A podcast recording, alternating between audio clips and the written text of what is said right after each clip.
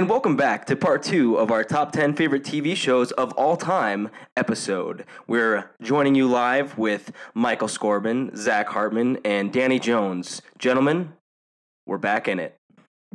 I'm going to move on with number four here, and uh, this is going to be no big surprise for all of us. I am thinking that it's probably on everybody's list. I am not sure, though. Uh, going Game of Thrones. So, Number four is Game of Thrones. We have the for same me. number four, So- man. Yeah, what about you, Zach? I was on three. Number three. Mike, do you have Game of it was Thrones gonna on be there? my next one. If it, if it was, uh, yeah, it's, it's not on my list just because it's not finished. What are you They can nuts? still, they can still screw it up. oh they yeah, can oh yeah. Sorry, we'll I forgot about love your it. rule. no, I'm it's uh, yeah. Obviously, I'm a huge Game of Thrones fan. Read read Yeah, the book series yeah. twice. I- I No, remember apparently not that big. It's not on your list. Yeah, it's not done. I said right off the bat. this is what my criteria was. Did you make an exception, Yeah. Pitchfork? it's not on your list. I can, No, I can talk I- all day I mean- about Game of Thrones Are you you like. crazy? Yeah. Game of Thrones is. I mean, it's just there's there's never quite been a show like it. I think it it it's one of those you know much like The Sopranos or something of that nature where it's just like oh this is what we can do with television now. It's taking it's taking grandiose concepts and fantasy elements and placing it within a long miniseries that is super dark and they're not restricted on showing anything. And so i mean it's just it's just done so so well and none of us have really ever seen a show that's quite like game of thrones. And i've i've often argued that it's not really even fair because it's it's one of those shows that it is beyond television. It's it's better than tv because game of thrones is just a whole different it's, It's a whole HBO. different ball game yeah it's not tv it's hbo so uh, yeah i mean i don't even know how much we even need to say about game of thrones just because we all know that it's freaking fantastic so Right. boom No, I agree. Just um, there hasn't ever been a show quite like it, and the following that it has uh, garnered. Um, that's the right word. Just the following that it's created, and the just so many people watch it. You can ask pretty much anyone. I would say, you know, Yeah. Just like, hey, did you see Game of Thrones last night? Yeah. Like everyone watches it, and the to have that big of a worldwide following um, is pretty incredible. Um, just a little news: I, I did see that Maisie Williams, the girl that plays Arya, said that the new season was going to drop April 2019. Mhm. Perfect. So oh really Yeah. perfect I'm that's uh, excited. Can't That's wait for ways another uh, year. Oh. I know year It's only gonna be. It's only gonna But- be one episode though. One half hour episode. Oh, that one, that Huge one budget. 30 minute episode. Oh. yeah But uh, the thing that sucks that I'm not a big fan of is George R. R. Martin has uh, become more interested in the television and the spin offs than finishing the original books that he had set out to do in what 1991 when the first one came out. So it it's interesting too. I I heard about a Song of Ice and Fire from uh, friends that I climbed with at the wall in Nebraska, and this was before the show even came out. So it's interesting to see like people that had this devotion to the book, just and I feel so bad for those people that the show has overtaken the books. Like we're in no man's land with the show, and it's really unfortunate that it's come to that, and it's been many years since Dance with Dragons came out. Like Winds of Winter should absolutely be out, and they reference that in Logan Lucky, which is a great movie. Um, that it's kind of over overshadowed. The show has overshadowed the books, which was the original Content. viewership and the original content and popularity Yeah. of the idea. It's just too bad that that's the situation we find ourselves in. Yeah, I think that being said, though, it's worth noting that the producers and people who are in charge of that show and the writers have created something, you know, now that we're past the edge of the books and they're kind of able to write their own stories since nobody's read the books because they're not out. They've still created something that's worthy of that Game of Thrones name. Highly Yeah, entertaining. Like, don't get me wrong, I'm loved. Yeah, it doesn't it doesn't feel like they're dropping the ball on it. Like, yes, I, I have a No, feeling I that agree. whatever George R. R. Martin releases will be, you know, much more intricate and better and different, probably a lot darker than what they've written. But that being said, they've I think they've, you know, for having to like come up with a story to match something so good, they did a really good job with it in the last season. So Well, what that's and I think their name, like, isn't it I think it's DB. is it David Benioff and, and Daniel Weiss or something like Yeah. that? Um, David and Dan. Yeah. Uh, but they, they have done such a good job of taking you know the original content Yeah, in the DB books Weiss. and translating it to an on-screen representation of you know of the fiction and making it into such an entertaining phenomenon. And they've they've chose they've chosen the right the right elements to hit. You know, there's moments in that show that are you know like the mountain and the and the viper and stuff like that where you're just like, oh my gosh, this episode is incredible. And so they they have done such a good job in creating something that's it's a whole beast of its own. Great I agree with casting, you, Mike. too. It's it's yeah yeah Phenomenal great cast. casting too. I mean, and you know Sean Bean. I could go on for. Ah, I wish he was how in- much I love does. Sean Bean. The uh, you know another thing about that show now that I think about it is I when I think about reading the books and like you know when you read a book and then you're waiting for uh you're waiting for that moment to happen in the TV show. Yeah, Yeah. totally. The anticipation of uh, how it's going to be. Uh, Once in season two, I was let down. is Where always it's fun. like Tyrion marches into some battle, maybe season one, and he gets knocked out, Battle of Black and then it just it opens Yeah. up and the battle's already done. But yeah, Oh, it that's just like- does Yeah, not disappoint. about that like too, their and- version Like of Harry what Potter, happens in Goblet that of is Fire, the- bigger than the version that's in my head Cup. after reading My the gosh. book. It's yeah, I don't know. It's so easy Oh, to have isn't it it not is live bring up up the. World but- Cup.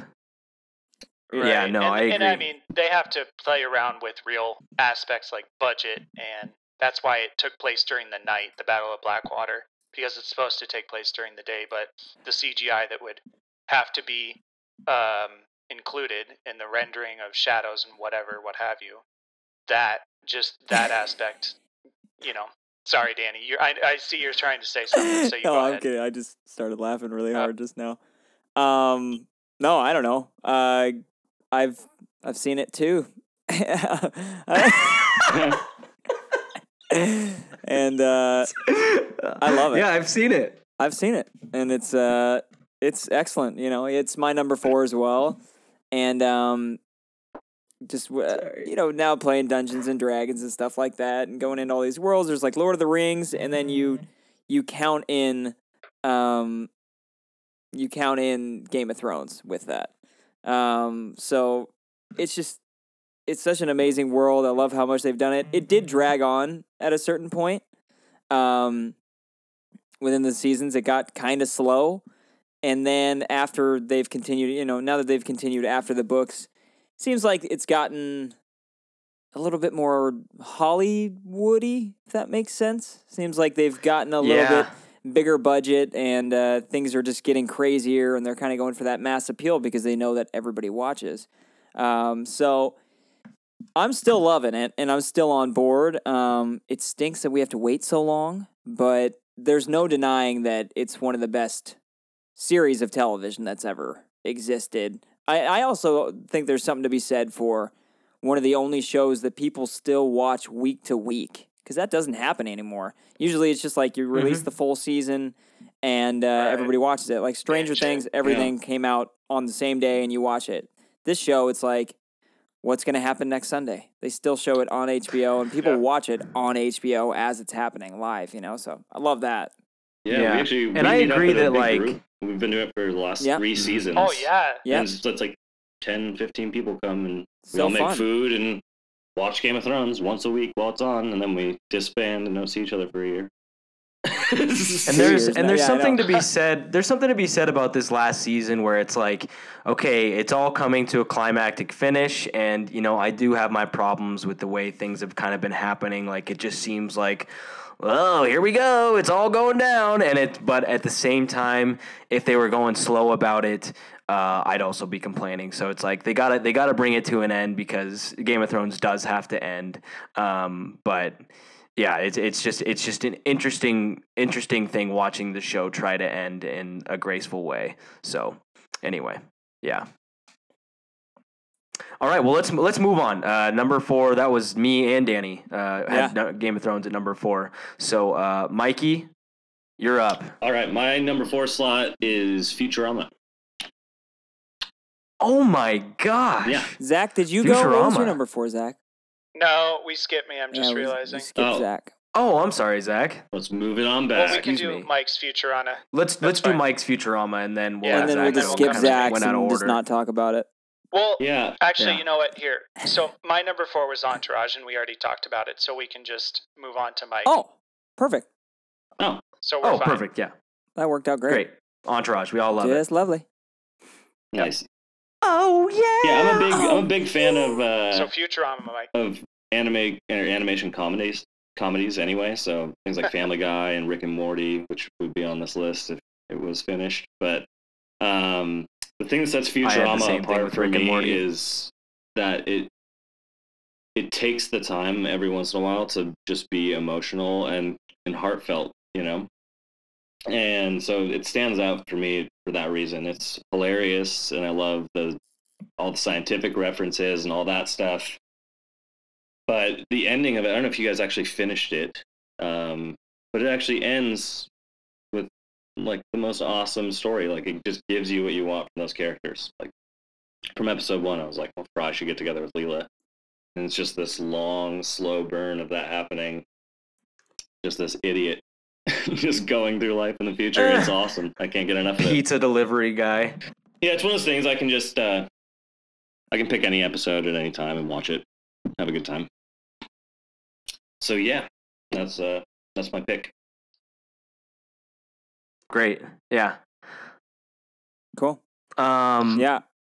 Yeah, I, I love Futurama. I have not seen enough of it to really to really rule in on it. Um, but I, I do I did enjoy it a lot. I'd say when I was like early high school years, I watched a fair share of Futurama, and I always really enjoyed it. And I thought that Fry was hilarious, but Bender Bender was really Yeah. funny to me. Um, I always really enjoyed Bender. Uh, but yeah, I think that Matt is it Matt Groening or is it pronounced Groening or Graining? Uh I don't know, actually. But yeah, it's him. Uh, I'm not sure. I've always said groaning. But yeah, he, yeah, he he's fantastic. I mean, i between that and The Simpsons, I mean, it doesn't get any better. So yeah, great stuff. Uh, Um, it's all right. It's one of my. It's it's it's definitely up there. I guess I haven't seen the whole thing all the way through, um, but I've definitely seen some episodes. I guess, and I respect your decision on that. Yeah. You know, even if you just Good watch the last episode as a standalone, it's a great episode. I love it. He did Yeah, end it with a I might have to check it's, that it's out a now. time paradox episode, but it's set up in a way that I'd never seen before. It's just awesome. great. Love it. Um, okay, so moving in, we have the top three coming at you. but we can skip mine. The moment we- Because we've all mine been number three for. is my number three is The Office. So Perfect. Office, huh? A mhm. little low, don't you think? You shouldn't like that as much, don't you think? what, where did everybody else rank on The Office? Or Danny's hasn't Eight. even come up yet. Nine. Mine's number two. Oh wow. Eight, nine, two. Should so, I have said that? It averages out as a five between us. So Well, there you go. That's true. Very nice. uh, five Very point nice. something. All right, Zach, you go ahead with your number three. Uh, my number three was Game of Thrones. Oh yeah, that's right. Nice. All right, cool. Damn. All right. Yep. Now to Danny's number three. May get vetoed. Uh, my number three is Band of Brothers. Yeah, it's a veto. Veto for Dave because I know he wants to talk about that one. So, Band of Mhm. Brothers is my number three, and uh, it Man. is the third choice that I had today. Oh man, I had completely forgotten about that show. I can't, Oh, wait you Mike's guys talk like. I'm just kind of disappointed that that is not on my list. It's a really good show. do you th- how far do you think it would have ranked up had you remembered? It's definitely above The Office for me. So at least like six or seven. It's a great show. Mhm. Anyway, we don't have to talk about that right now. Yeah, that's great. Um, my, nu- All right, so wait. Yeah, yeah, no, we're on Mike number three. my number three was Star Trek Deep Space Nine. Because Oh my gosh! He's a Another Star Trek. they kill it. Yeah, holy cow. I can't get enough. I actually just finished my fourth watch through of that series, um, like this week sometime, and it's incredible. It's so good. It's. I feel like it's the. It's the Empire Strikes Back of the Star Trek series, where it's actually just all about character development. It's all linear plot lines, like Okay, so give give us arcs. another It's give us another summary. Yeah, pitch All it. right, Pitch it we again. Pitch it for us. Pitch Deep Space Nine. Sell me on Deep Space Nine. I Nine. want Oh, to man. love it. You sold me on Voyager, honestly. You did, so- yeah. So instead of being based on a starship, it's based on a space station. And it's a Cardassian space station that is outside this planet mm. called Bajor. And one day. Kardashian. Card- Cardassian, yes. Yeah, it's named Named after after uh, the Kim. uh, Kim K. OJ's OJ's good friend, Yeah. Got it. the. Juice. It's a Calrissian station. Um, Okay, sorry. Keep going. Lando, but no, Planet uh, Lando. anyway, so a wormhole opens up, and basically on the other side of this wormhole is another quadrant again. But it just kind of stays open. So they go over to see what's going on over there, and there's this thing called the Dominion, which is basically the Federation. Only they don't share the same values. They, you know, run a slave trade. They genetically engineer whole species to be slaves for them. And so they start flooding through the wormhole into the Alpha Quadrant to take it over. And there's just one little space station that's right outside of it, captained by the Feder- uh, Federation Captain Sisko. And it just starts this war between two qua- quadrants. You get to see the entire Federation fleet in one spot, like in a battle. It's incredible. That's Work actually Sisko. That's actually amazing to think about because in you know in the vast reaches of space with so many different uh, so many different um, groups of people and how you would organize them, the Federation makes so much sense. But it would make sense that there would be kind of an antithesis to that. You know what I mean? Yeah, that's it's that's super interesting. It's like 2,000 years old or something, the Dominion, and they just have been controlling the other side of our our galaxy. Insane.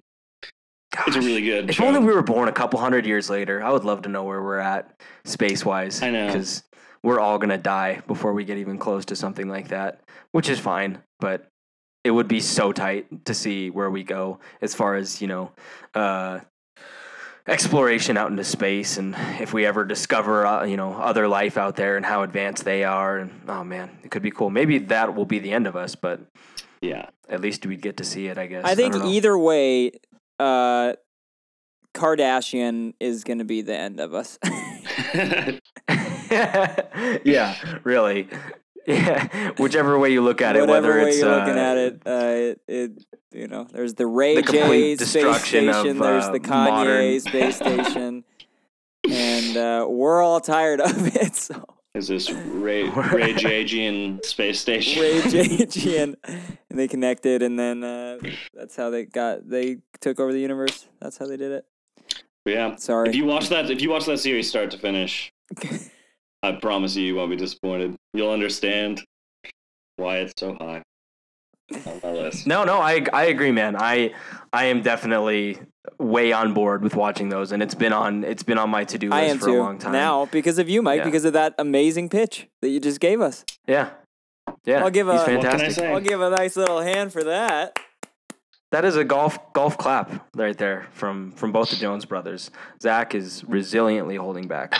I just have never gotten into Star Trek. I don't know what it is. It's so I- funny because it's so up your alley. You're so into space know. that I, I think know. I know that you I would mean, like there's it. a, I think there's a cheesy element that I'm aware is there, and yeah, and it's a huge series. So much Star Trek. but I think if you just like, I mean, how long? How long are Voyager and Deep Space Nine? Uh, How how long are both of those seasons, Mike? I think Are those Deep series? Space Nine is seven seasons, and Voyager is shorter, something like five. I can check. How many out. Perfect. episodes per So that's a year. Yeah, it's it's a big commitment, but it's kind of one of those things I put on. You know, I'll get home from work and put on an episode while I eat, type thing. Um, and not everyone is like completely v- vital and valuable. no, and there's yeah, there's a lot of stuff you can just be like, this is a throwaway episode about some nonsense that I don't care about. You know, It's like anything with like, like Geordi, Deanna Geordi Troi dating or, or something. Worf. I'm like, yeah, I don't. It's funny to watch, but, but yeah, I think there's a cheesy Yeah. element too that's probably probably difficult to get past. which one? Because they they feature the uh, the Ferengi. Is that in Deep Space Nine where the Ferengi really are are involved? Yes. Yeah, they're some funny guys. Those are the huge ear guys. I don't know if you guys are familiar with the the Ferengi in Star Trek, but Oh yeah, Uh, I'm not. At any rate, that's my uh, number three. Um, no, I'm kidding. I'm kidding. No, that's great. That's great. All right, so we're moving on to number two, and uh, this is actually I don't know if you guys. I don't know. I'm I'm curious to see what you guys even think about me including this in my list because it's not entirely um, conventional as far as uh, I know what our it is, lists have been though. so far. I think. Do you? I think so. I went with Saturday Night Live. I knew Fair you enough. would. Yeah. I, yeah. Um, SNL is, I mean, the reason. So I I remembered getting into SNL when I was younger. Um, there was a there was I, I think I, I watched it with dad and stuff a lot, but um, there was a DVD that uh, Matt Skino and I owned that was called The Bad Boys of SNL, and it was like Chris Farley, Chris Oh, Rock, remember. Adam Sandler, and David Spade, and I watched that thing on repeat. And then I went to the Chris Farley uh, DVD or the VHS of that, and I watched that so much. And then me and Danny got that SNL 25 years thing, and I watched that all the time. And um, I, I would say that SNL is probably one of the most formative TV shows that I've ever I've ever watched in my life. I mean, it completely shaped my sense of humor and who I am as a person. Um, I've probably quoted SNL more than any movie or any TV show ever. Uh, SNL is just purely my favorite. My it's my favorite thing. It's just as far as comedy goes, there's nothing better than SNL to me. Um, and I mean, there's there's no no end to how many how many seasons have been amazing, and every group has its merits, whether it be you know the beginning generation with Chevy Chase and Bill Murray, and uh, or you know going into that uh, kind of Dana Carvey and uh, Mike um, Myers. Dana Carvey, Mike Myers, or getting into you know Adam Sandler and all those guys, and even you know more recent. I mean, obviously the Will Ferrell era is fantastic. Cheri but Oteri. even yeah, yeah, but even even going into you know the newer stuff, there's always SNL that is so funny, like the Uh, Papyrus Bill little Hader, SNL short Fred is so good. Bill yeah, Hader's Andy incredible. Samberg. Will, yeah, Andy ex- Samberg. yeah. Kristen I mean, Yeah. it's just Amy there's Poehler. it's so it's so relevant culturally and it will never stop being uh, it will never stop being funny and i don't think snl will ever end because it's just it's a staple in our society and uh, I, I, I love snl it's the best to me. It's the best. So anyway. I think we all have something to say, probably. But like and something to think about too is is the the offspring of SNL. I mean, how many movies has SNL made happen? You know, it's like the greatest movies, Tommy Boy, or uh, you know, Night at the Roxbury. Not the Night at the Roxbury is particularly great, Wayne's or Wayne's World. World, or many of those movies. I mean, they're they're so good, like and the I think Ladies that Man and or TV shows for that matter too. yeah. yeah, Yeah. no, true, yeah, absolutely. Yeah, And I'm, um, still, I'm actually still I think that I think that Thirty Rock was great. another thing that another thing that SNL brings is is every every generation has their has their things that they think are funny. And you know, I like a lot of the skits from the early or the early days, but there's some that I don't find quite as funny. But you know, if you put the King Tut song on or Hot Tub from uh, Eddie Murphy, and Full Dad will la- Dad laughs so hard at that. You know, and that's because he was he was there, and you know the the Jaws skit when they answer the door, and then uh, a giant shark comes and eats I'm not gonna It's like, answer. it's this so is just that stupid. Telegram shark again, land isn't shark. it? Uh, no, It's I'm not that just a land dolphin shark man. again, is it? no, it's a candy gram. but I mean, there's it's Candy every every generation has their things that they they find hilarious. Um, so I, it's fantastic, and I, I would say that I probably identify the most with that that little period of time where Mike Myers and like Chris Farley and Adam Sandler were all on there at the same time. That, that little gap. Also, but hey man, Phil Hartman. Oh, Phil Hartman's good too. Yeah. Rest in peace. But uh, yeah, there's there's something for everybody, and uh, there's no end to how amazing SNL is. And It, it's uh, n- it's almost not fair because it's it's truly quantity. You know, See, that's what It's- there's that's so much that's of what it. that's the dilemma that I came to with it because it truly it, it is it's everything for comedy and and for my life. I mean, it, like it made me just like you because obviously you're my older brother, so uh, we watched all these things together and it made me who I am today. All those skits and I quote I quote something from Saturday Night Live every single day.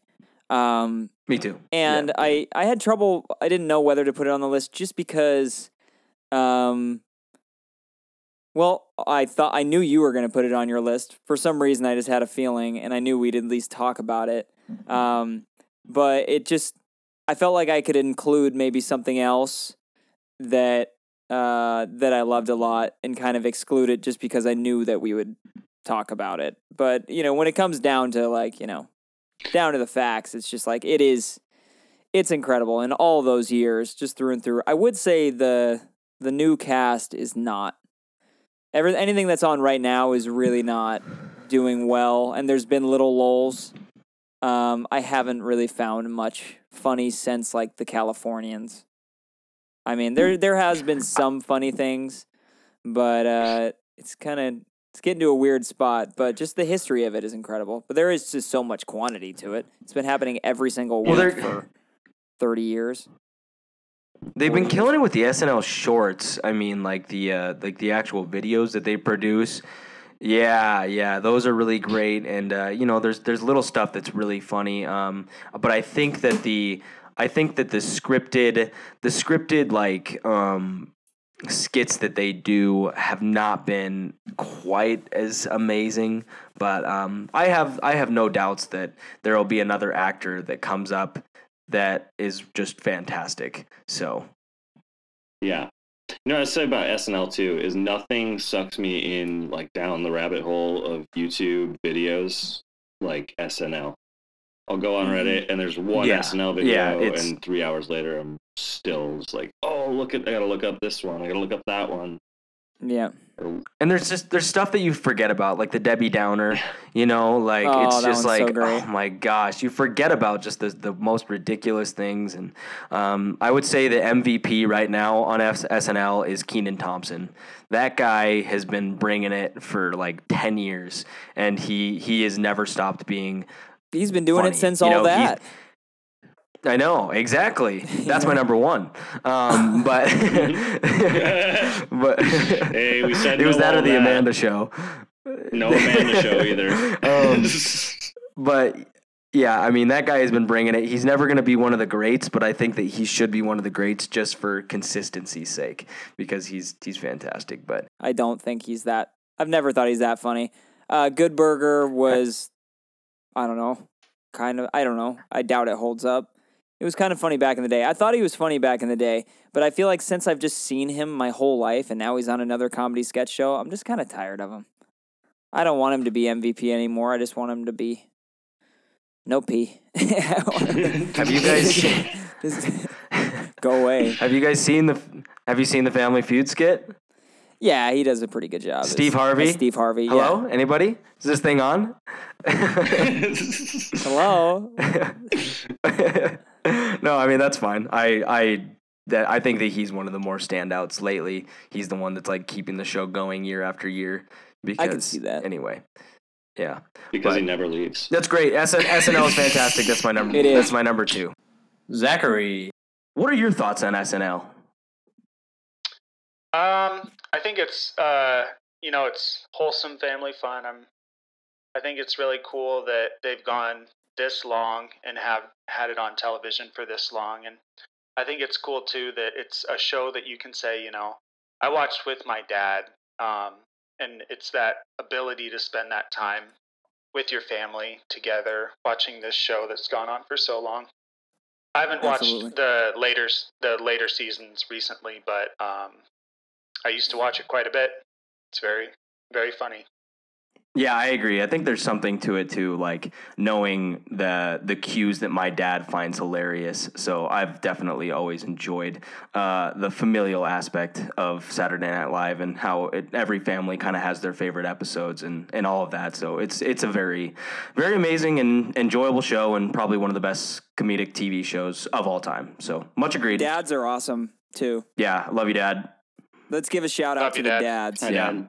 Let's hear it for the dads. This one's for the dads. That's what dads No. do. Think about your dad. um, all Do you know let's uh, let's hear let's hear about your uh, let's hear your number number two here, Zach. I want to get into your number two.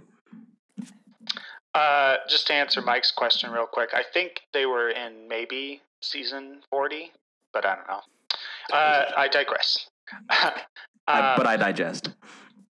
I digest. Uh, so my number two, um, I had vetoed Danny earlier because he was going to bring up Breaking Bad, and Breaking Bad is my number two. Um, Woo. I just there's not many shows that can end, in my opinion, as perfectly as Breaking Bad did, and the story arc and the situations that Walt gets his family into um, makes for some pretty compelling television. Uh, and then just you know having that family aspect of you know lying to your family for that long and then I think it's incredible and a testament to the writing that they can take a woman who, you know, they can take Skyler, who by all accounts is a pretty decent woman, and make her seem like a pretty awful person, but really, you know, we're judging this woman, but we should be judging this man who's cooking crystal meth. Like, I think it's just pretty, pretty amazing that so many people were able to sympathize with Walt more than I Skyler. know he's such a bad guy, but you make you turn him into the good guy. yeah, Well, I think that that's like, I mean, not to interrupt, but I think that that's something that's kind of big, at least in our uh, society, and something that pulp culture like really enjoys is the anti-hero. You know, I mean, he, Walt Walter White is starts out as this nice human being, and then he just slowly turns into such a bad guy. And there really is nothing at the end of the show that, I mean, obviously we do have the redeeming qualities that we know him for, but he is the bad guy by the end of the show. And so there is this kind of part of you that's like, why am I rooting for this guy? He he deserves to. I mean, he's just a bad person now. So uh, I've I've always really enjoyed that aspect of Breaking Bad and how they take they take the character tropes that we're somewhat familiar with and they kind of throw them in your face. And you, you it's a very realistic uh, viewpoint as to how somebody could fall so far, um, especially for White, but also Jesse. Uh, Jesse kind of has the opposite character arc, and uh, I definitely really enjoy both of those characters, and uh, definitely Skyler. I can't stand Skyler, but she really is the victim of the show. Um, but yeah, Zach, I, I kind of butted in though. You, you keep going. Well, um, I mean, you know, we've all seen Breaking Bad, and we can all attest to Well, has how has Mike Mike have he you? hasn't finished I've it, seen right? I've seen less. Um, yeah, I'm I'm only about halfway through the first season, and Yeah. I, I find it to be slow going for me, just because it is such a dark show. Um, Mhm. But yeah, uh, the big thing that hit me so far is just the only other thing I, I'd seen Bryan Cranston in is uh, as Hal in Malcolm in the Middle. So right, and that's that's important too. Is that turn of the I don't know those kind of acting chops coming out of that actor I was not expecting. Right. Yeah. It kind of brought him back from obscurity, uh, and really, he was able to show the world how incredible of an actor he is. And I think also when I'm watching that um, television show, it sometimes seems like I'm watching theater almost, just with the sets and the acting cues and how they can play off each other so well. Um, and I think that's just a testament to the acting, Definitely. the phenomenal acting in the show, primarily Bryan Cranston. So, yeah, it's cool to see Um, him come back into the spotlight. I wanted to say something just because uh, this made my list as well. And uh, Dave, what you were kind of just talking about, like because you sympathize with him and he's a bad guy, but for you know a little bit of the show, he's dying from cancer, and so that definitely helps you sympathize with him. And you're like, well, he doesn't have much life to live, so he's gonna you know do what he has to do to help his family. But then, like when I mean, not no spoilers really, but like then that motive kind of disappears for him, and then he does just become like a bad guy. But you're still for some reason sympathizing with him. So it's such a strange arc of a character, and I think just the show as an entirety. Um, it did such a good job of of starting and ending, and they had a clear cut direction, and that's something I always I love with shows. And also, David, you mentioning Jesse, uh, his story is so crazy and strange, um, but definitely one of my favorite characters to ever Yeah, be Jesse's. Jesse's pretty great. Um, So. Yeah, there's a the only other thing I, I've noticed. I don't know, or even, just with a little bit that I've seen so far is how, um, and I'm almost positive this is intentional, but how much the director sticks to that one palette, just the the color palette of the whole show. It has has like Oh, a yeah. distinct Mhm. feel. I feel like I could just see scenery from that show and know what show it is. You know what it is. But yeah, it's got a Mhm. distinct flavor to it that I like. yeah, it's a yeah. Green. Yeah, it does. And That's it's, a good it's point. interesting because it's such a like gritty and like the content is so ugly, but like visually the aesthetic is actually kind of beautiful. You know what I mean? Like it is it is very very nice. Um, yeah, I'm I'm glad that. yeah, like Danny. Um, but I, uh, I'm, I'm glad that this made it into both of both of your both of your lists. Um, it didn't make it into mine, and I know you guys have given me crap before about that. Um, but I think it's purely because Breaking Bad doesn't make me feel happy, and it's the type of show that when I first watched it, I was like that was incredible. That's definitely one of the best shows ever created, but it's not the thing that I it's not like when I get done with Breaking Bad, I'm like, gosh, I want to start that again. It's like I'm gonna put that on the shelf for about five to ten years and come back to it at some point and it'll be just as That's a long time, buddy. it's That's I- that's literally what it's time. but I'm rewatching it right now and it's been about five years and it was probably about long enough. I was like, sweet, I'm back into this. I kind of forgot about a lot that's going on.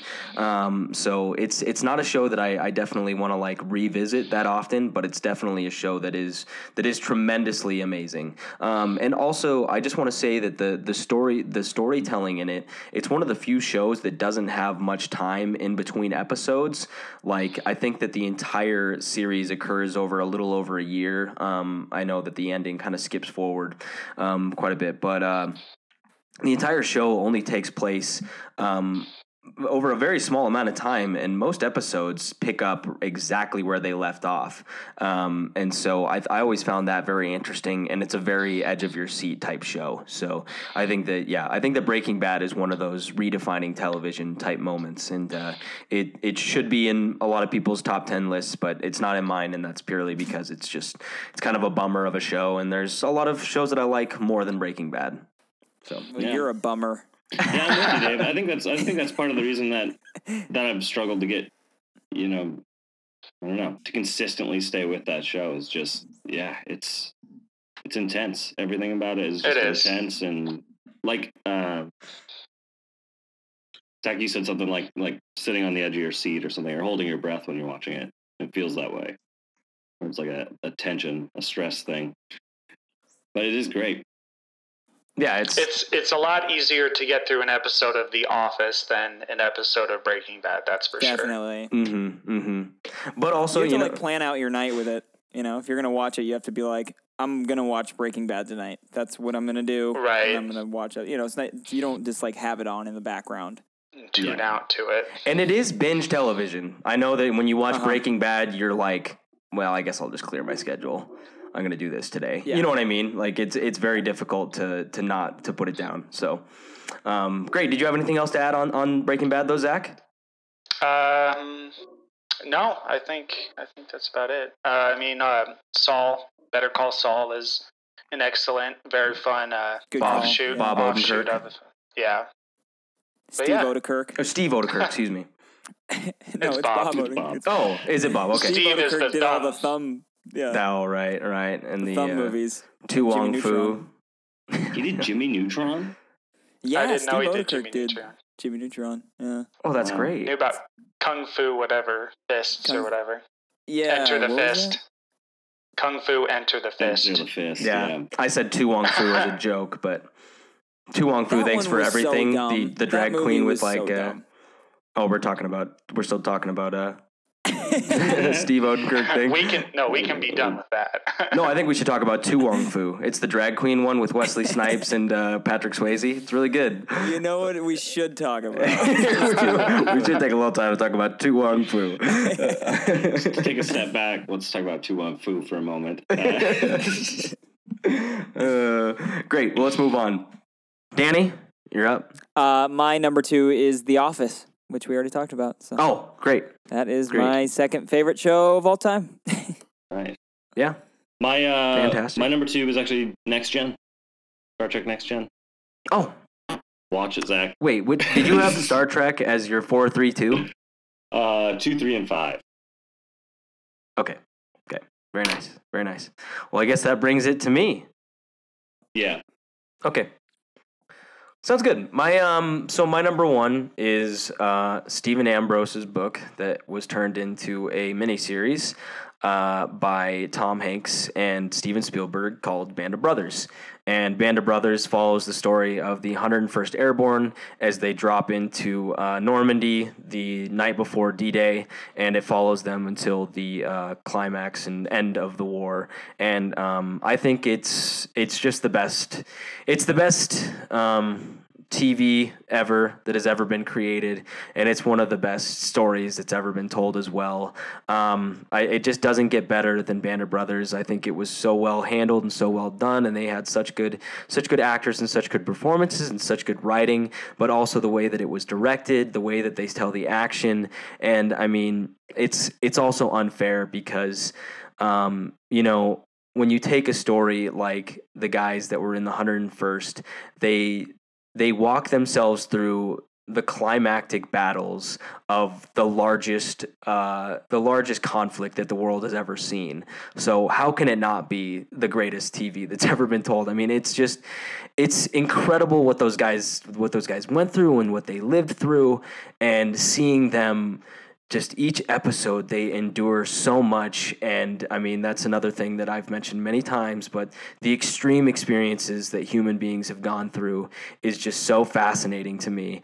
And band of brothers um, it depicts that and it portrays that in such in such a respectful and in such a beautiful way that i, I don't know how band of brothers uh, it's it's just the best thing i've ever seen. And i've i've seen band of brothers close to 10 times all the way through. As soon as i finish it i can't help but to start it again because it's so it's so so so good I mean, it's it's unbelievable um, yeah so if you guys want to add anything to that i could keep going but Danny, I know that you're you're huge into into Band of Brothers, though. Yeah. You you like it just as close to as much well, as yeah, I do. uh, it, but it wasn't really when I was younger. You know, I mean, Dad raised us on you know all those films like The Patriot and uh, and uh, Saving Private Ryan, and you know we got really into Braveheart, all those movies, and then uh, Band of Brothers came out, and I remember we watched it when it was on television with Dad. Like we Mhm. watched certain episodes, uh, and I always had a place in my heart for it. But it wasn't until probably about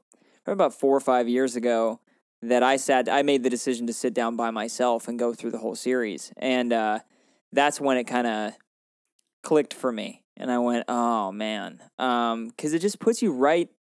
Uh, you're you're completely you're completely right. It puts it puts you in that position that these kids were. That when I'm watching it, especially you know when I was watching it and when I watch it now, these people were my age, you know, and uh, they're going through this and they're having to fight and they're sitting in foxholes and the you know the absolute worst kind of climate and uh, um, I mean there's there's definitely certain episodes that are possibly the best episode of, of television I've ever seen. Like Bastogne, um, I think is one of the best episodes of television I've ever seen. I mean, I just love, I love the show. And then getting the Pacific, even though it's not, it's not quite there, um, but just having that other side of the war represented uh, is pretty awesome as well. You got Okinawa, you got you know all, all that. I mean, it's just it's so good and it's so well done that um, yeah, it was my number three uh, could very easily be my number one, but uh, unfortunately, there's something else that I Yeah, like yeah. a little more. But yeah, it's just incredible. I agree with you, hundred percent. and that's And that's something that I kind of, you know, that I kind of said earlier, but with the Pacific, it's not quite fair because Band of Brothers does follow the 101st Airborne dropping in on D-Day and then winning the war in, you know, in Europe. And it's just like, I mean, that's that's just the reality of the situation Yeah. is that, you know, that entire that entire entire operation of invading Normandy and taking and taking the war straight to the Germans when they were being pressured in the east um, and hitting them on the western on the western front. It's just like I there's it's one of the most Im- nothing better. impressive and incredible moments in human history. So it's like, yeah, how does it get better than that? And you know, the Pacific is fantastic, but it also covers you know close to four years of a conflict and various different characters, Yep. and so you just get to know the characters in Band of Brothers so much better throughout their experience. So anyway, Airborne. Mike, you've seen it a couple times, right? Yeah, it's incredible. Um, yeah, I wish I would have thought of it. It just slipped my mind when I was making this list. And Mm-hmm. Yeah, I don't think there's ever been a like a, a better. I'm trying to think if there's even any movies that come close to to that level of storytelling that they achieved in that series. I think it might be the best war Saving Private Ryan is probably thing the I've ever seen. Pro- Yeah, it's like Yeah, yeah, yeah, I think it's about as close to flawless as you can get for that kind of storytelling. Mhm. yeah. Agreed. And Agreed. throwing the veterans in there at the beginning too of every episode and at the end just Mm-hmm. seeing the real guys uh, that's one thing that i appreciate the most too i just i love that that aspect of it It is, and it is a true story. This happened, you know, and you're you're listening to the guys talk about it. So it's like, they did it at the perfect time because now if you try to make something like that now you don't have a lot of those veterans living to be honest i mean it, yeah, how many of those guys have passed away between it's then and it's now? been a Yeah. long time and so they made it at a really opportune time to get the real stories from these guys and yeah it's incredible hmm Great. Well, that's yeah, that's that's good. We've Band of Brothers. It's awesome, and I highly recommend it to anybody out there. It should be kind of a necessary watch in somebody's lifetime. So, Zach, did you have anything you wanted to say about Band of Brothers? Um, I you know I know that Dave, you're forever a student of history, and um, I understand how important uh, history is to you. So I can appreciate why Band of Brothers is in your top ten, and you know it was it was a similar thing with Saving Private Ryan in your top ten movies. Uh, and I can appreciate the storytelling. Um, it's not something that I've seen. Um, I don't think I finished it. You know, it's very heavy, obviously, um, but I can appreciate how important and amazing shows like uh, Band of Brothers and The Pacific are. So, not too much to add other than that. Great, great. Well, let's move on and let's uh, let's uh, let's hear what your number one TV show of all time is. Zachary Hartman. Okay, so my favorite, my number one television show, um, it uh, it was on the air a while ago, and then it um, left for a while and gained a cult following, and then came back, and it wasn't as great. But uh, my number one is Arrested Development, and hey yeah, um, Arrested Development uh, is my number one for a couple of reasons. I think um, bit mostly just how clever it is. I'm always struck at how funny and how I can always laugh at jokes that I know by heart. Um, but it also has that rewatchability. Like I've seen it probably nine or ten times, and it's a show where I'll watch it and then I'll get done with it and then just go right back to the beginning and just start all over again. Um, the fourth season was okay, but you know, I can't imagine how difficult it would be to uh, get all those actors back together and have lightning strike twice. You know, it's yeah I just can't imagine the technical, like, how hard it would be to get, you know, to get back into that role, into that headspace. So I can appreciate them for trying. And I think they did a majority of, um, of the new season with uh, green screen. So I think with season five, they're all back together in the same room. So I think that's going to be, that's going to aid the actors a lot in their performance and being able to work off of each other. But uh, there are still jokes, you know, that I'm catching 10 years later. You know, I've, I've been watching the show for probably almost 10 years and I still love it just as much as I did the first time I saw it. And I mean, a big part of that is Jason Bateman, I think. Yeah, Jason Bateman for sure. Mm-hmm.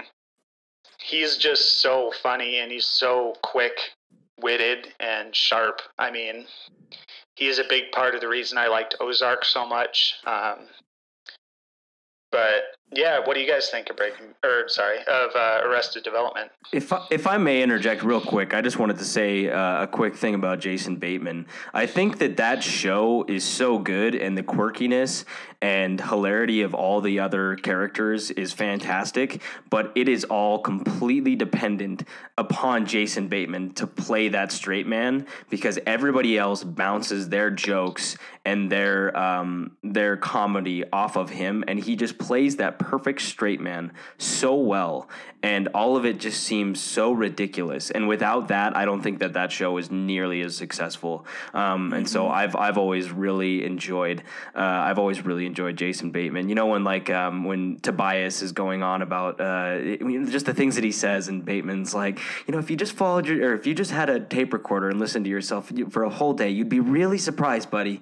You know, just the things that he says like that, or um, when uh, It when Ann is the nose on Plain's face. exactly, I yeah. love, I love that line. Or when uh, Buster like freaks out and says that whole uh, thing about his mom and it bleeps him all out, and uh, Bateman's like, "Well, nobody's gonna beat that." You know, it's lines like that that make the show so much better. And so I, I have a, I have an extreme soft spot for for It's Jason Bateman because I think that he, Um, he's his character in that is one of my favorite comedic to sit in the presence of of. David Cross as Tobias Oh, Funke, Tobias or, is my or favorite. as Mrs. Featherbottom, and not crack up laughing. I, I, we shan't be telling your mother about this. I don't know if, if we took a hundred takes, if I would be able to not break up laughing.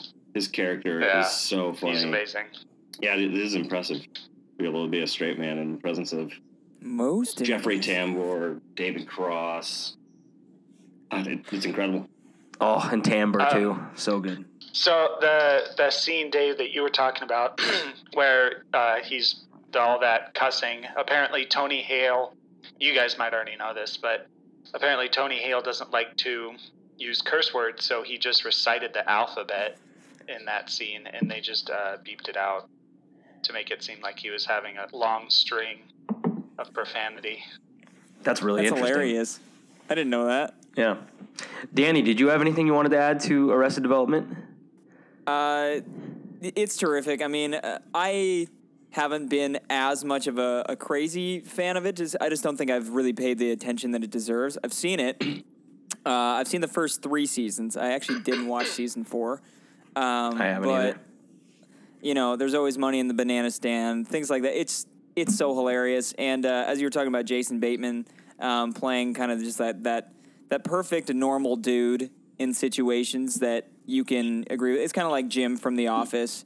Um, you know, and then there's just crazy characters around him. It just works really well. Uh, works really well, and I don't know, Annyong, and it's just like it's just so Yeah. weird. Uh, that that one lady's uh, I forget her name, but her vertigo, um, like Oh, Lucille, Lucille too. cra- yeah, Lucille too. Uh, Seal Austero, yep. it just cracks me up. And then Gob. I think Gob is uh, just Liza Minnelli, What's his too. name in What's his name in real life? Uh, Will Arnett. Yeah, Will Will Arnett. Arnett. Um, he is absolutely terrific. So He's so I mean, funny. Every all time he says "I've made a huge are amazing. mistake" is just one of the best. I've made a huge mistake. Um, One of my favorite lines, actually, from that show is uh, they're talking about um, Maeby gets a plane ticket to Peru, and she's like, "I'm gonna go move to South America," and George Michael's like, "Oh, that's you know that's not in South America," and then later, Gob sees the plane ticket and sees that it's to Peru, and he goes. Uh, Michael, going to live it old South America way. and it's just funny how the entire family can be, or a good portion can be so wrong about things. And there's another line, um, and a testament to Ron Howard's narrating, because that also makes the show. Um, but uh, there's a scene when uh, Michael and Maeby are talking, and the narrator, he goes, "At no point were Michael and Maeby talking about the same thing." But it's it's just really funny. I just I just love I just Speaking love of that show. speaking of Ron Howard, I am amazed that every point in his life he's had a hit TV show, and to see him doing Arrested Development and still have it be so relevant and so good, it's awesome. Agreed. Now he's yeah. doing Star Wars. Yeah. Yeah. Now he's Yeah, doing no Han Solo. kidding. So And people people are dragging uh, Solo under the bus already. People are saying it's going to be terrible, and so I'm actually starting to be hopeful about it for some reason. I'm starting to be like, well, I don't know, Ron Howard. Yeah, You got it's some Ron good Howard. actors in there. It might not be that bad. Like, why is everybody just saying this is going to be the absolute worst? I think ins- Apparently. I I think instead of Catching of doing. I think instead of doing Han Solo, he should have just done Apollo 13 too. That's what. Yeah. Bring That's Gary said, Sinise yeah. back, send him to Star Wars land, and see what happens. You know, if you got Ed Harris in Houston, uh, Houston, we got a problem. We landed on Dagobah. Uh, we don't know what to do. You know, I think it could be a really great. Not, Houston, it's a trap. Yeah. just kidding. Houston, our Uh, air filter broke.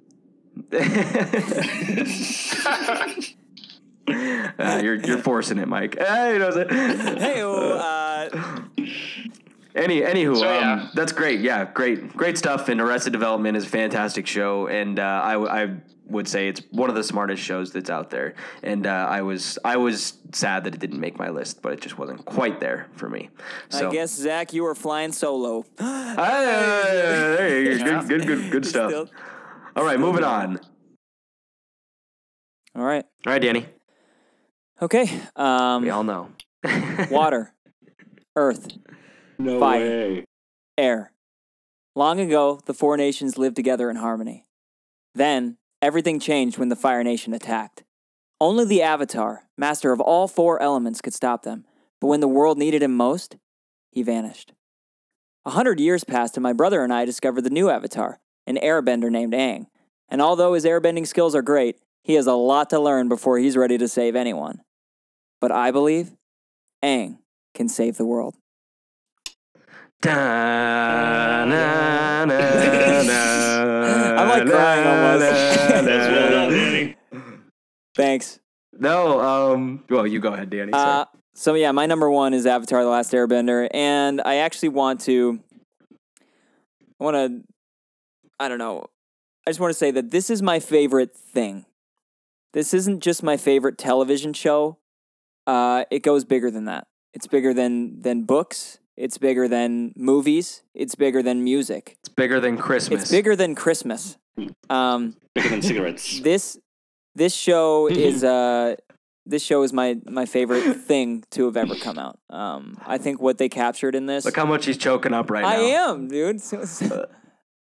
I know. Um, it's I don't even know how to describe it. So, you know, there's there's the Star Wars formula that they kind of follow. That uh, the first season ha it's like a New Hope ish where you know they discover this this young boy, but he still hasn't you know discovered his powers, and uh, at the end of it, they kind of you know save the day and good things happen. And then the second season, uh, the bad guys win at the end of it, and uh, there's this you know you're like, oh no, how are they gonna you know if they can't even defeat Zuko and Azula, how are they gonna defeat the Fire Lord? And then in the third season, the resolve is just it's the best climax to anything I could ever imagine. And the music in the those last couple episodes, you know, Yeah. Zuko and Azula Soon- fighting, um, it's just the it's so it's so incredible to me. And the first season, uh, it, it there's not a single episode in this show that I really want to turn off. Sure, the first season there's a couple things that might you know drag on or be a little bit kiddish, I guess, but it feels like um, Mike uh, DiMartino and Brian, I don't even know how to say his last name, Konietzko or something like that. Uh, it feels like they knew what they were doing from the get go. They knew exactly what they wanted to make, and uh, they they came through with just this. It's this world that you had never even thought of. It's such a fresh idea, and it's the coolest thing to see because once again, you know, I say that cartoons have they have no boundaries on where they can go and uh, just watching the bending, um, and also just the character in Zuko. Uh, the character Zuko is such a. I mean, it's probably my favorite character that's ever ever. I mean, been in anything. So, I don't know. I honestly, it's such an intense moment even talking about this because I've just been waiting to talk about this thing for so long. But uh, it's just, it's my favorite. I don't even know what else to say. But I love, I love Avatar. As you can see, there's a little appa on my fridge right now, right behind me. And I'm really glad that you put that as your number one. I, yeah, I had the same response when that started airing. I, I think I was the right age for it too. It was probably thir- just about to turn 13, I think, probably.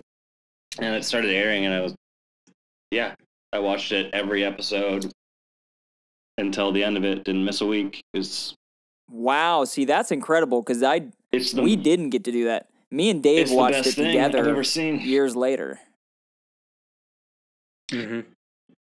Yeah, it's it's on a whole other level of of good. Mhm. I, I can't believe it. I, to have a, a children's show that is one is one of the only TV shows that can make me cry repetitively. That Uh huh. um And laugh out and loud. yeah, when, when Iroh goes to the tree and they play that "Leaves from the Vine" song every time. Oh man. Can't Yeah. get, Oh it's, it's just gosh, that destroyed. it's weird because you say you like, that oh. show and you say it to people who haven't seen it and they say, "Oh, isn't that a, isn't that a kid show?" Kids show. Yeah. And it's like, ah, I just Far want to from it. I want to sit everybody down and force them to watch that show.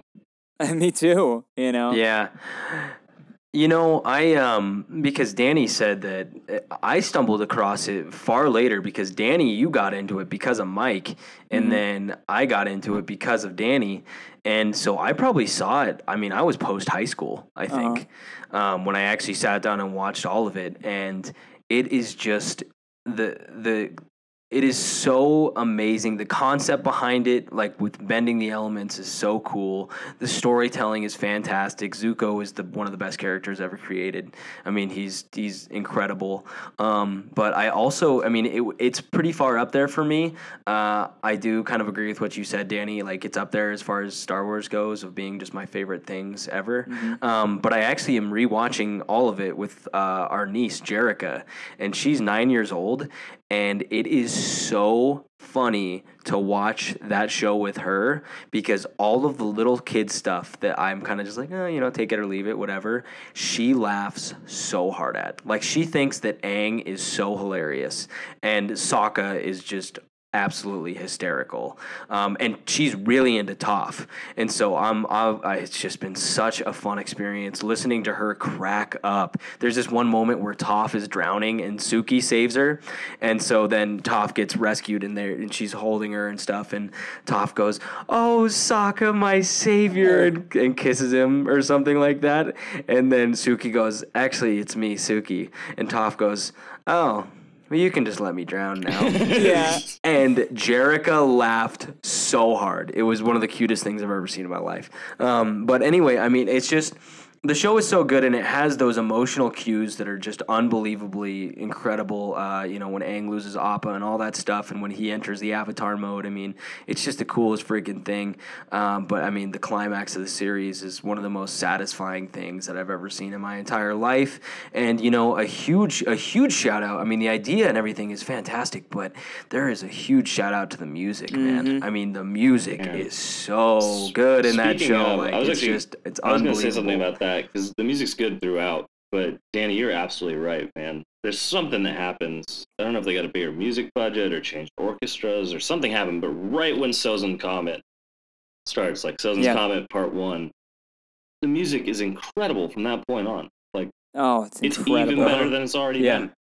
Like that Mhm. moment where it's uh, Zuko and Azula, and Yeah. you know it's just like they're in the center of that square. Like the blue fire and the and the you know That orange music- fire and like the The blue and the made there, orange. it's so good. oh and Legend, everything just Legend goes of Korra silent. Did it well too. I don't, I don't know who their Uh-huh. music guy is, but he's Yeah. Yeah, uh, yeah. There's there's not much better than Last Airbender, really. Um, It's I, not- not- I not- love it. It for for a kids for three grown men to have it in their top ten list of TV shows and it being a kids show. I mean, Well, and like I said, like I think that speaks for that's itself. why that's why I put Korra on the list, just because it's not necessarily that that's even you know the best show I've seen, but it's it's part of that world, and I love it. Like, yeah. Mhm. It's so good. Part of your world.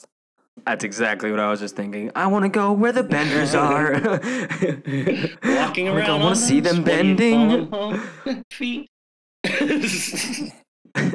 up where they bend. All right. Oh, quiet. All right. Zach, did you have anything you wanted to uh, to contribute to the Avatar: Last Airbender conversation? I know that you haven't really seen the haven't seen the show, um, but do you have any interest in uh, in watching it now that you've heard heard how much we love it? oh boy, you're really putting me on the spot here. Huh? um, hint, hint. to be to be completely honest, I've never been a huge fan of anime, so probably not. Ow. Ow! Ow! Ow! Ow. Mike's, I'm sorry, guys. straw. I know how much you love it. oh, well, I see what you mean. I'm sorry. Well, I think you should strongly reconsider your priorities and watch it. Yeah, it's just great. It's uh, yeah. No, it's- But it's- yeah. If you don't, if, it- you, if you're not into anime and stuff, you know, that's just that's how it goes. The thing Uh, is, you know, is that like- I never liked anime, and then I watched Avatar: Last Airbender, and I think that Avatar: Last Airbender is a perfect bridge between like real Uh-huh. anime because it's not quite on the level that something something else might be. It's very much an Americanized version of what anime is. You know what I mean?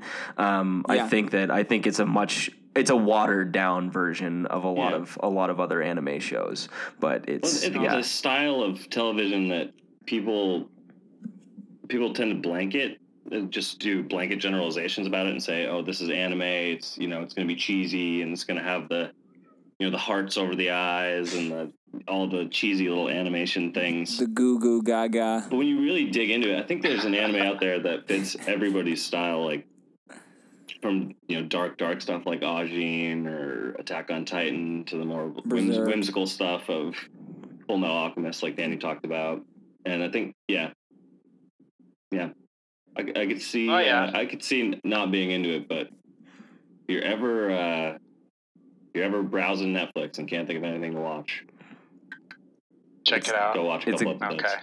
It's a good one. Um, great, Zach. We lost your visual. Um, Can anybody see Zach? Ground control to Major Tom, right? All right. Well, um, my last one's gonna be really quick because, um, yeah, it is what it is. I would. There's. I don't know what this is about me. I know I used to watch this with my dad, and it's the show I've seen more than any show in the world. If I had the choice to bring one show with me to a desert island, this would be it for sure. And I, uh, yeah, I, it just wasn't even a question. I wrote out one, two, three, four, five, six, seven, eight, nine, ten, and before I did anything, I wrote this in my number one slot, and it's MASH, Mobile Army Surgical Hospital. Wow. It is by Oh far like it's everything. It's nostalgic for me. It's got episodes that are you know dealing with Korean War and all that, and then you have this guy who's just dealing with it through humor. And I don't know, it's been a big thing that I always come back to in my life. It's like when you're really going through stuff and like you really hate your life, like being able to be like Hawkeye Pierce from MASH and just crack wise about it and like stay cool and stay calm. Like I've never seen a character in a TV show that I look up more to than Alan Alda and MASH. Yeah. That's fantastic. It's an easy choice for me. He's the only only guy I've ever considered writing fan mail to. Mash takes place in like a a hospital in an active war zone in Korea. Is that correct? Okay. Yeah, so it's basically they invented these things called MASH units, which are like mo- mobile surgery hospitals. And they wanted them to be as close to the front lines as they could. And so they're taking all these civilian doctors and shipping them to Korea and putting them that close to the front line just to do medicine. And so you have these people just make and do. And it's awesome. I don't know what it is about that show, but I could watch. Yeah, I've probably seen it 10 times through. I could watch it another 20. That's so funny because yeah, I Oh, just man. I have not really seen much of Mash at all, I don't know Me, but I I, love don't know it. what started like my fascination with that show, but it's lasted with me. It's awesome. Well, and when did Mash come out? I mean, uh, that's like kind of a like '80s, early '80s show. Uh, I think Maybe? it's like early seventies. More, more early '70s, you think? I think so. All right, yeah, I'd be curious to actually know that. But Well, that makes. I mean, that makes sense. That would be very close to. Wow, that would be very close. Like people that watch that show were directly influenced by that event. So yeah, that's that's awesome. You got to think that. I mean, that that definitely is like one of those one of those experiences where, uh, yeah, being an active service member is. Uh, difficult in many ways um, but being the uh, being a like surgeon on the front lines or being you know any anybody involved in trying to treat all the all the casualties of war that would just be a really really difficult job. And I can imagine that humor would be very instrumental. You can see that in just about uh, just about any um, any war film or war show. I mean humor is extremely important. There's a couple moments in there too where Hawkeye actually cracks. Like right, right at the end, there's an episode. Um, it's called Chicken, I think. But mm-hmm. yeah, he just yeah he freaks out and just like I don't know. There's an element to it that is definitely situation comedy, and there's another element to it that's weird look at like what being in that situation does to the human psyche. I don't know, and it's like it seamlessly transitions from ha ha, play the laugh track to like knee deep in wounded people, like trying to save eighteen year olds. Like like that is interesting. I've never even, honestly, I've never even known about this show really. Besides, I can just picture like the title shot of it in my head. That's it. I don't. I I honestly don't know anything about it. So it's nice to hear about like what this is. Now I'm interested in checking it out. Yeah, I can picture a couple of the main characters' faces, but other than that, I haven't seen too much of it. Yeah, it's good. Yeah. Anyway, Great that's, call. That's my number one. Yeah, that's that's amazing, Mike. I love that. Yeah, I like how many like uh, older shows you had on your list. That's fantastic. All of our lists were very Um, diverse So and different. A lot yeah, different I was surprised thought. that there wasn't as much overlap. Yeah, I thought that mine. I thought that mine was going to be fairly representative of everybody else's, but it was quite different. So interesting. Yeah, I mean, I'm Yeah. just surprised the Um, office wasn't higher up. your- All right, Zach, did you have anything you wanted to add to uh, add, add to Mash here? Um, what do you think about Mash? I well, I haven't watched really any of it. Um, I think it's really cool that um, they use uh, comedy as uh, a way to deal with the situation they're in. Because you know, I can't imagine being a uh, a frontline medic in the Korean War and um, not even be trained. You know, not even be a soldier. You're just a civilian thrust into this situation and it's you know it's very brave that these men would do this and you know there's not not many other ways that you could cope with your situation other than comedy so you know i think it's Yeah. a cool show it was definitely a little before my time obviously before all of our time but uh, mike i think it's really cool that you do an old school television show like that because i know it's uh, been met with very high praise and it's been around it's very relevant so Mm-hmm, mm-hmm. Yeah, I find that so fascinating, Mike, that you you chose so many older TV shows. Like, I think that that's I think that's a really nice thing about our friend Michael. He's an old soul, really, at heart. He's an He old an old soul. soul. an old dog with new tricks. that's right. You know what I mean? That's right. Uh, yeah. if you Born could see the the sweater 60s, he's wearing right now you'd know um, but that's He's yeah. like- So yeah. great, great pick, Mike. I think that Mash is an awesome, an awesome addition to the top tens. Um, so I think that about wraps it up, gentlemen. I think that's uh, that's a that's a pretty good good day. Um, I was gonna say, does, does anybody have any honorable mentions that they'd like to uh, that they'd like to go over? Um, I just had a couple that I wanted to that I wanted to say. Um, I think that the one that broke my heart the most that I couldn't include um, was probably the miniseries John Adams. Um, I have always loved John Adams, the miniseries, and it's fantastic. Very good show. Uh, I find John Adams uh, writing very, very, very nice and so well, so well articulated.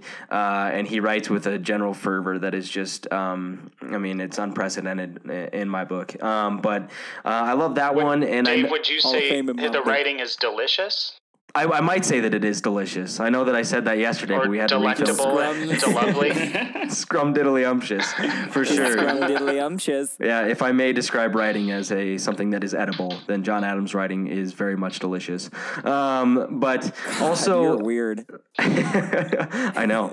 Um, but another another one that I that I wanted to include that I didn't end up including was uh, was Vice, the HBO uh, docu documentary series, um, and I think it's one of the best modern um, mo- modern news shows I that, agree. that I has agree ever ever come out, and I think it takes a fairly objective view on a lot of topics. I know that there is pro- there is an agenda in a lot of episodes, but um, I think that they do a very good job of communicating what the actual uh, what the issue is, and uh, and just pretty much not saying like this is how we need to solve it or anything like that. Just pretty much laying out the information, and you can make up your mind about it. Um, but so I, I definitely love Vice. Um, I mean, there's there's plenty more. It's always sunny in Philadelphia was a big one that I was like, oh man, Yeah. I wish I could include that. That's fantastic show. Um, trying to think of any others that I left out, but uh, definitely, definitely those those three were, were pretty high up for me. Um, Gullah Gullah Island. Gullah Gullah Island, sure. yeah, Lamb uh, chops. Dora the Explorer, uh, definitely. Uh, what's the what's the little Goosebumps. Are you afraid? what's of the one I'm thinking Boy of? Meets World, maybe.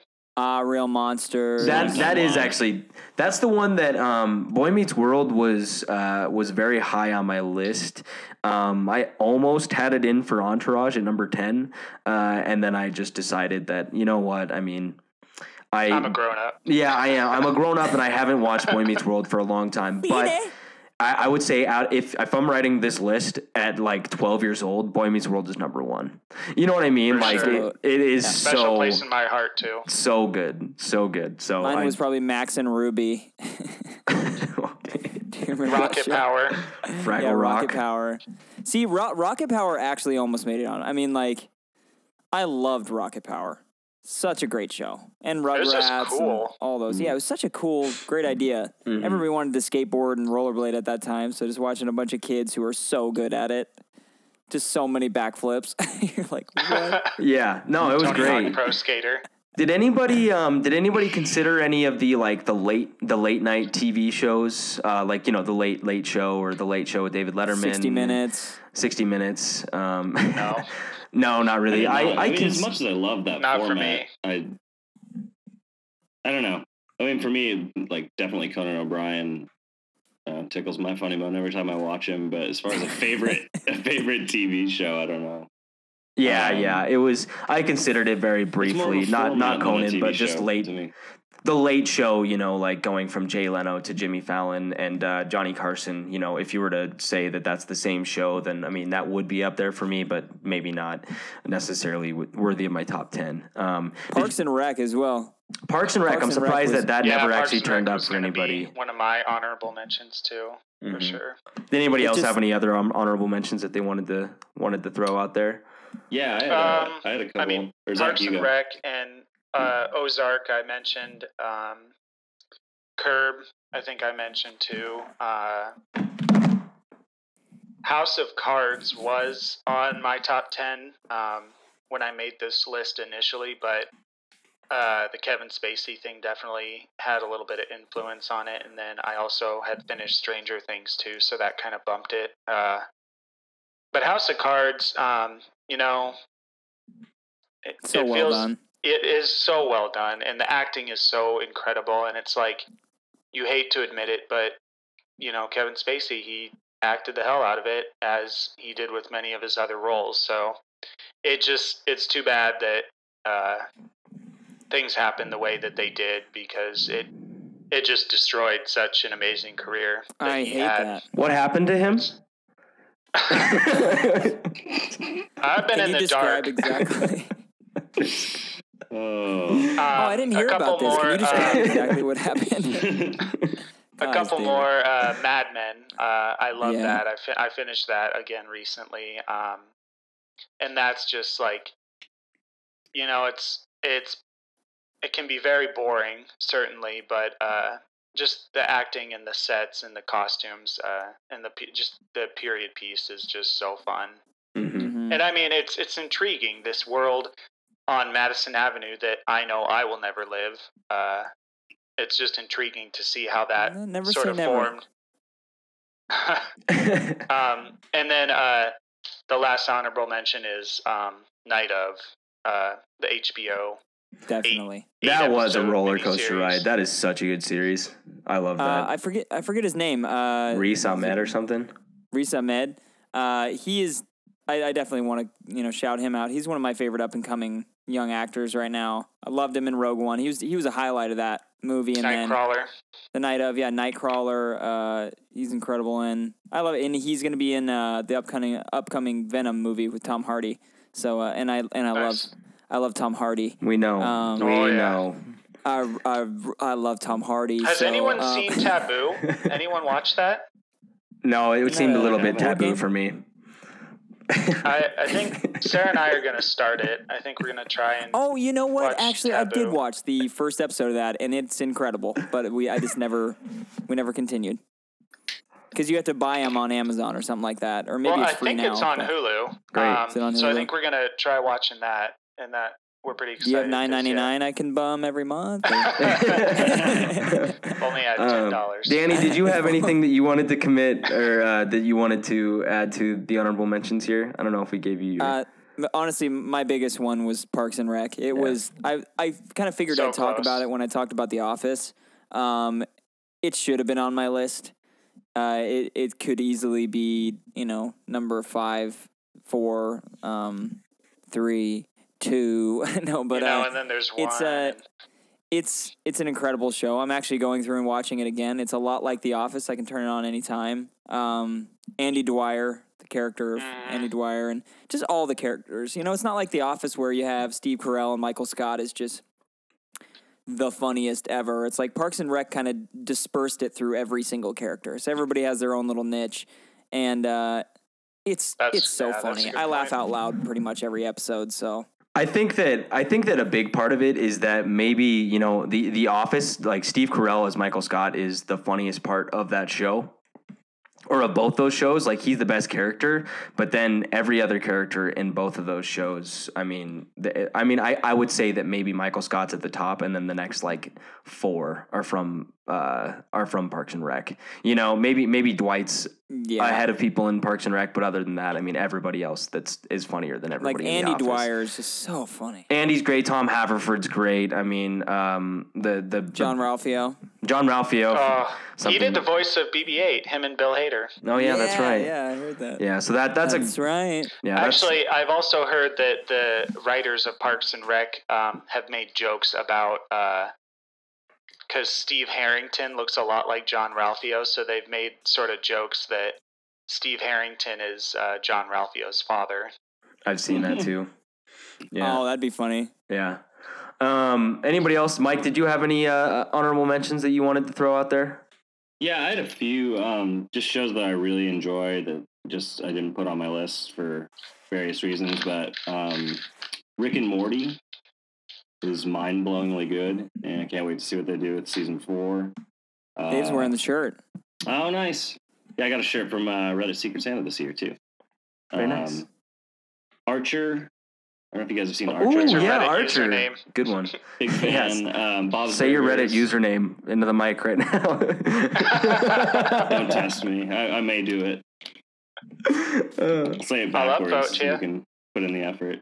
um, yeah, Bob's Burgers, uh, Game No. of Thrones, and Westworld. Um, for sure, two of my favorite shows, and I think you know as soon as they finish, I think I, I don't see them not making my top ten list as soon as they're done. And then I had one more that I was thinking about um, yesterday a lot. and I, I think it would probably be eleven or twelve for me. But I really loved uh, Boardwalk Empire, and I hadn't thought of it in a, in a long time. But it's a great show. Good old Buscemi. Yeah, I love that show too. Great, great show. It's very show. well done. Yeah. And the ending actually was pretty good too. I thought. Yeah, Yeah. Yeah. Well, Yeah, that's I great. The, Um, the, the music in Boardwalk too, worth mentioning, is incredible. The Yeah. guy that they hired to write all those old timey pieces, like hmm Florida, I'm going to Johnny's great too. Is, is that, that's So his name, right? Johnny. So great. slick back hair. Uh, Johnny Pitt or whatever. Oh, oh yeah, yeah. Johnny. oh yeah, Johnny. No, it's it's Jimmy Smith's. but yeah, that's, all, Um, that's all I have for my for Michael my Pitt. honorable mentions.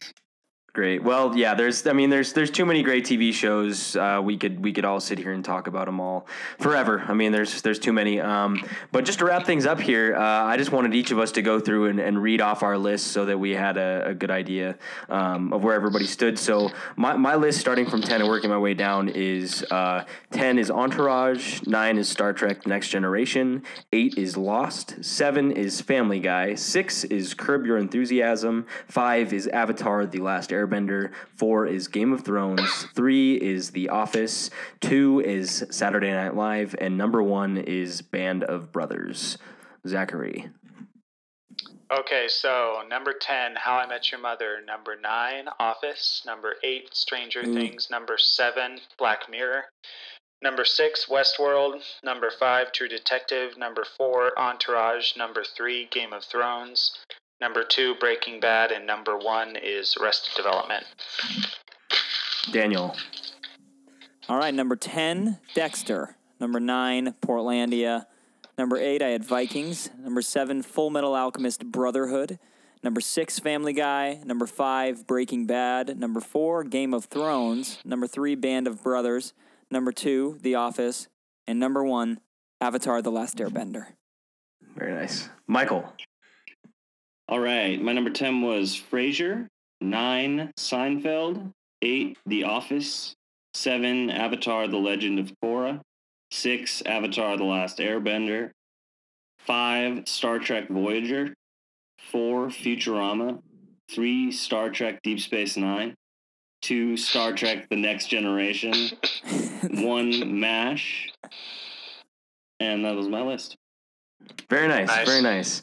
Um, and I guess my question is, if you could take a box set of every single one of these uh, miniseries or TV shows to a desert island with you, if you had to spend the rest of your life there, if you had the choice between all of your top ten favorite TV shows or just one DVD copy of School of Rock, which would you choose? Uh, I choose. Well, I'll, I'll go last. Uh, Michael, what do you say? Um, yeah, I'd have to say School of Rock, hands down. Absolutely, Zachary, Yeah. Uh, hard yes on School of Rock. Danny. School of Rock. Yeah, no doubt. No doubt. No doubt. Absolutely. I would take the last three minutes of School of Rock over the entire box set of all four of yours. Middle five minutes. Middle Middle five. five. the worst five minutes of School of Rock I would take over the entire, Over all four of our lists. Over the hundreds of hours of, of television show at five I, w- minutes of I School would of take Rock. a subtitle version, with no sound, over. the DVD menu of School of Rock over all of these. over anything. oh, that's good. That's good. A skipped copy, Absolutely. Cam scratch version. disc. Yeah. The scratch Absolutely. just, Most just plays the middle five minutes. um, that's that's terrific. Um, well, that's that's great work today, fellas. Uh, strong, very very strong lists. I'm very surprised at how different our lists were. Um, but at the end of the day, it's uh, it's very fun. I Feel like it's a uh, revelation and a telling experience hearing everybody's top ten favorite TV shows. So very fun experience. Um, I'd like to thank uh, Mike and Zach for for doing this with us today. It's very very Scorbin, fun. Tube Sock.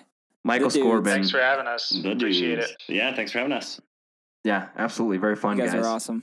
Yeah, Yeah. Well, uh, thanks a lot for listening, guys. Um, we'll be coming at you next next month with a new, a new theme and a new month. Um, but until then, thanks for listening. We'll be living our lives a quarter mile at a time. Hey!